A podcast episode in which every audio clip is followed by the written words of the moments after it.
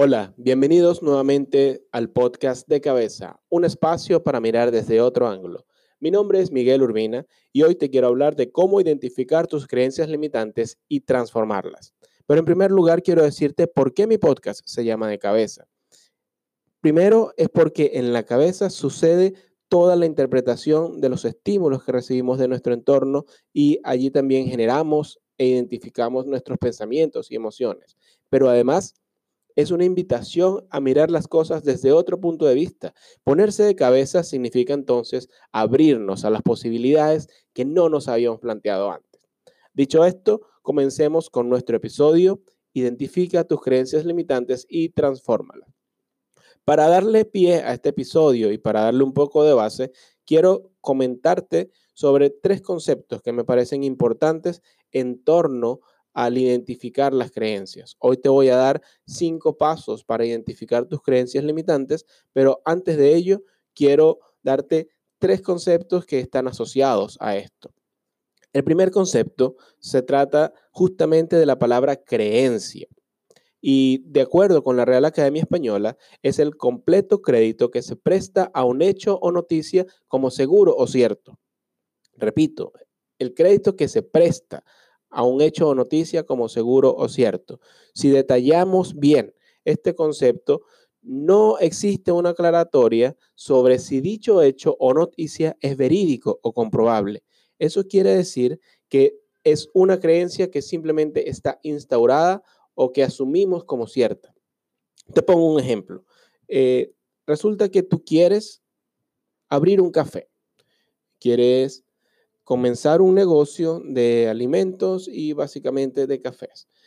Y nunca habías tenido un negocio antes, no habías hecho nada antes, estás acostumbrado o acostumbrada a trabajar en una oficina, en tener tu, tu trabajo tranquilo y quieres abrir este café, pero no conoces nada del negocio, no conoces nada de cómo administrar un negocio y antes de asumir la responsabilidad de todo lo que implica eh, abrir este café, simplemente piensas que tienes que ocuparte de muchas cosas de las que no sabes y pones una barrera ante eso y dices, no puedo, no soy capaz, no lo voy a hacer, mejor no invento, mejor no hago esto que no tiene nada que ver con lo mío además, porque si eres ingeniero de sistemas como yo, por ejemplo, dices, no tiene nada que ver con lo mío, yo soy ingeniero de sistemas, yo no sé preparar cafés ni nada. Entonces, allí es un claro ejemplo de cómo una creencia es algo que está instaurado, que le, al, algo a lo que le damos crédito, importante esto, pero que no está confirmado, no está comprobado, simplemente es algo, algo que se asume como cierto sin necesidad de comprobarlo. Otro concepto del que te quiero conversar el día de hoy es el de hábito. También, según la R A E, es el modo especial de proceder o conducirse adquirido por repetición de actos iguales o semejantes u originado por tendencias instintivas. ¿Qué quiere decir esto?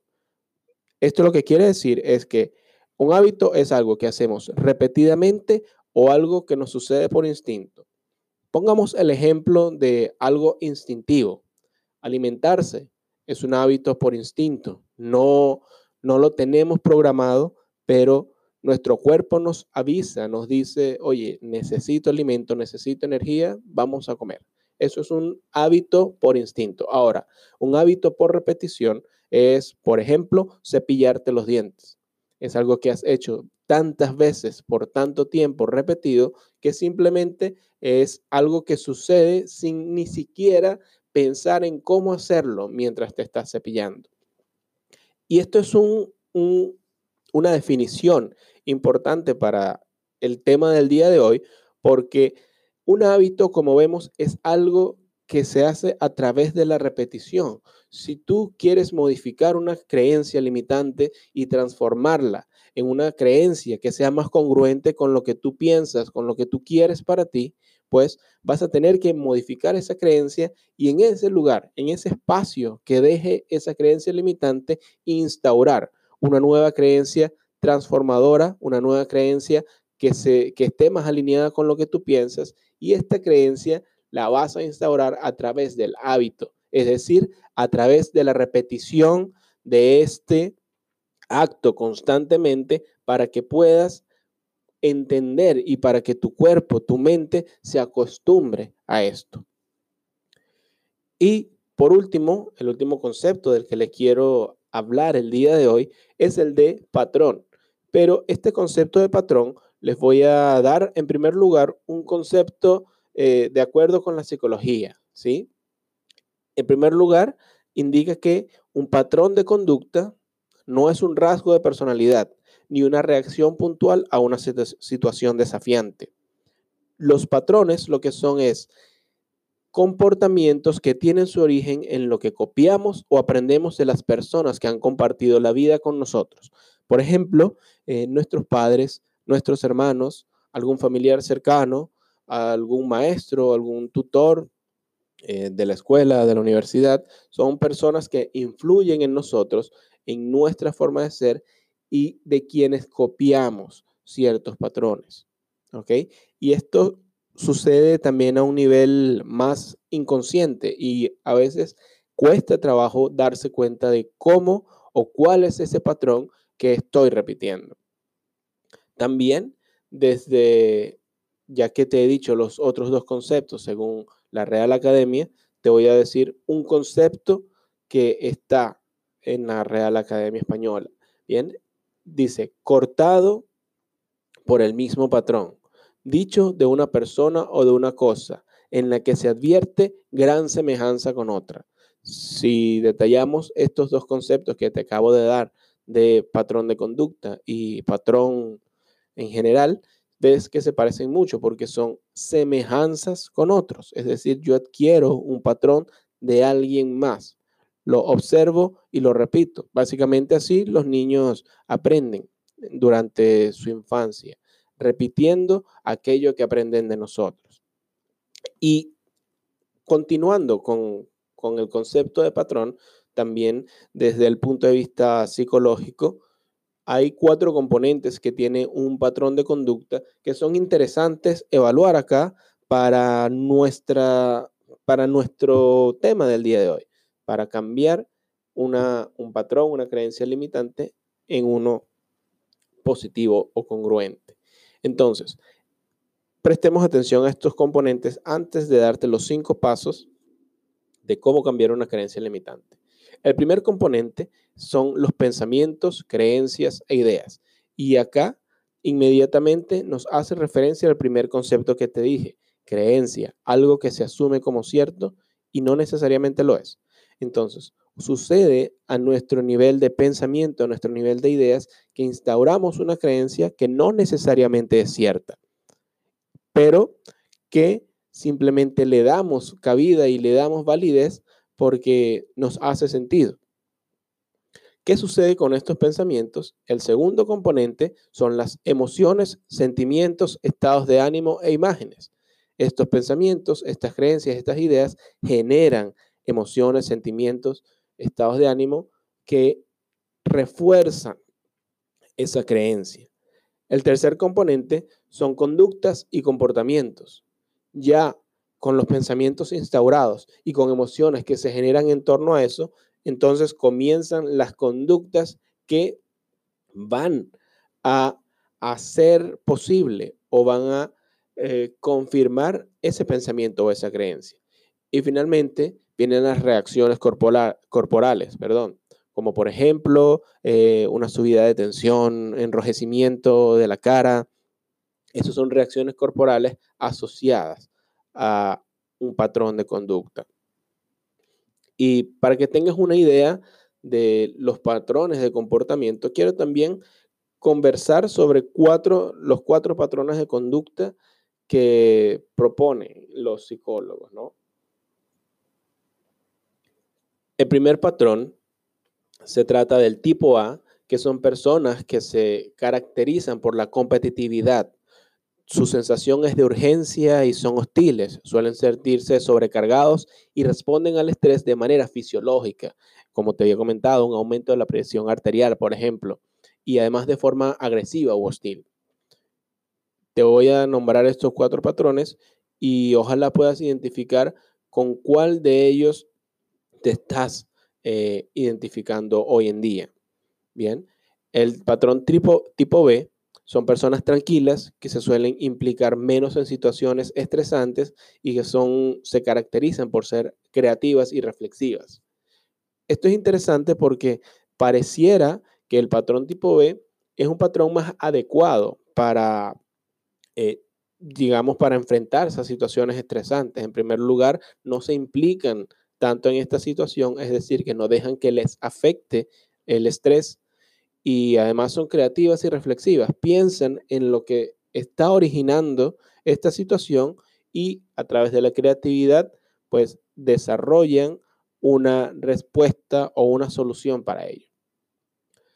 Continuando con los patrones de conducta, el patrón tipo C se caracteriza por la represión emocional y la desesperanza. Son personas que se muestran afables y sumisas y tienden a reprimir las emociones negativas. De estas personas solo vas a ver sonrisas y siempre te van a decir que están bien y no se conectan con sus emociones negativas.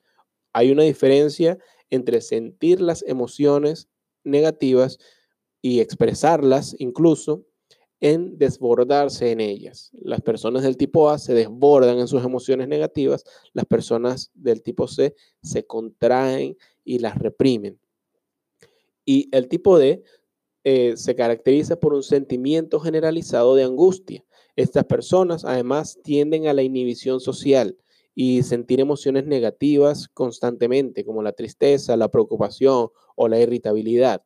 Entonces, son personas que al parecer tienen eh, pocas herramientas sociales, no saben manejarse con otros o han desarrollado un mecanismo de defensa para evitar contactar con otras personas y contactar, por supuesto, eh, además con situaciones que les puedan parecer estresantes, como una, por ejemplo, una, una reunión social, una reunión familiar.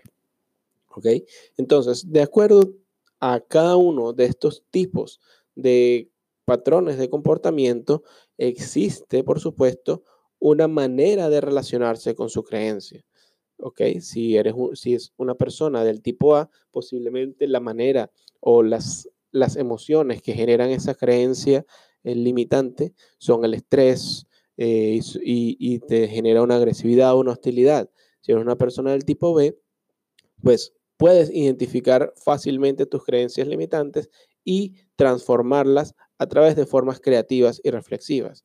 Una persona de tipo C las evita, no, no cree que sean unas creencias limitantes y simplemente evita pensar en ellas. Y las personas con una, un patrón de conducta del tipo D, pues siente que eso es lo que debe ser o se arraiga a esas ne- emociones negativas que genera esa creencia y simplemente se dejan llevar por ello. Entonces, ¿cómo cambiar un hábito en cinco pasos? Primero, esto es posible gracias a la neuroplasticidad. Y este término, quiero hablarte un poco de él también, eh, tiene que ver con la capacidad adaptativa de nuestro sistema nervioso para minimizar los efectos de las lesiones a través de modificar su propia organización estructural y funcional. La neuroplasticidad es un concepto del que se viene hablando mucho durante los últimos años y sobre el cual se han hecho muchas investigaciones. Hay libros interesantes, artículos sobre ello, y lo que plantean y lo que proponen es que nuestro cerebro tiene la capacidad de reorganizarse, en este caso, como te lo acabo de comentar, según el concepto, en base a una lesión. Si existe una lesión que, por ejemplo, Eh, daña la parte del cerebro asociada al habla, este mismo va a reconfigurar su eh, estructura para que otra parte asuma la, la parte que está asociada al habla y no se pierda ese, esa función. Eh, por supuesto, esto depende de la gravedad de la lesión y, y del estado en el que está en el cerebro. Sin embargo, como te decía, se han hecho varios estudios y ellos también proponen que la neuroplasticidad se puede moldear en nosotros. Por eso te comentaba de los hábitos de las creencias, cómo instaurar un hábito para poder eh, cambiarlo, ¿ok? Entonces, la neuroplasticidad nos va a ayudar muchísimo a cambiar este hábito. Y ahora te voy a dar estos cinco pasos para cambiar un hábito. El primer paso es identifica el patrón que deseas modificar. Esto llevará su tiempo, no te preocupes, pero hay que hacerlo a diario. Escribir siempre es una práctica útil. Escribe todo lo que identifiques en cuanto a dicho patrón y luego léelo con regularidad para que lo tengas presente en todo momento. Acá vas a identificar, vas a ponerle el foco a eso. Y si cuando estás escribiendo el patrón que tú consideras que es limitante para ti, presta atención porque puede salir más de un patrón. Y piensa en esto. En, en vez de ponerle etiquetas como patrones positivos o, po o patrones negativos, piensa en poner etiquetas como patrones útiles y no útiles. Eso te ayuda mejor a trabajar con el siguiente paso, que es aceptar que no tienes el control sobre ese patrón, no tienes poder sobre ese patrón. Es algo que ocurre en ti, ya vimos, por, por hábito o incluso casi por instinto. Entonces, esto es parte de ti, lo quieras o no. Y no te lo digo para que te resignes y evites el cambio. Al contrario, al momento en que aceptas con humildad esto, eh, y además aceptas que te cueste identificarte con ello, también das espacio a transformarlo, porque ya sabes que es parte de ti y simplemente puedes elegir utilizarlo o no. Puedes elegir si es útil o no para ti. Veamos el siguiente punto.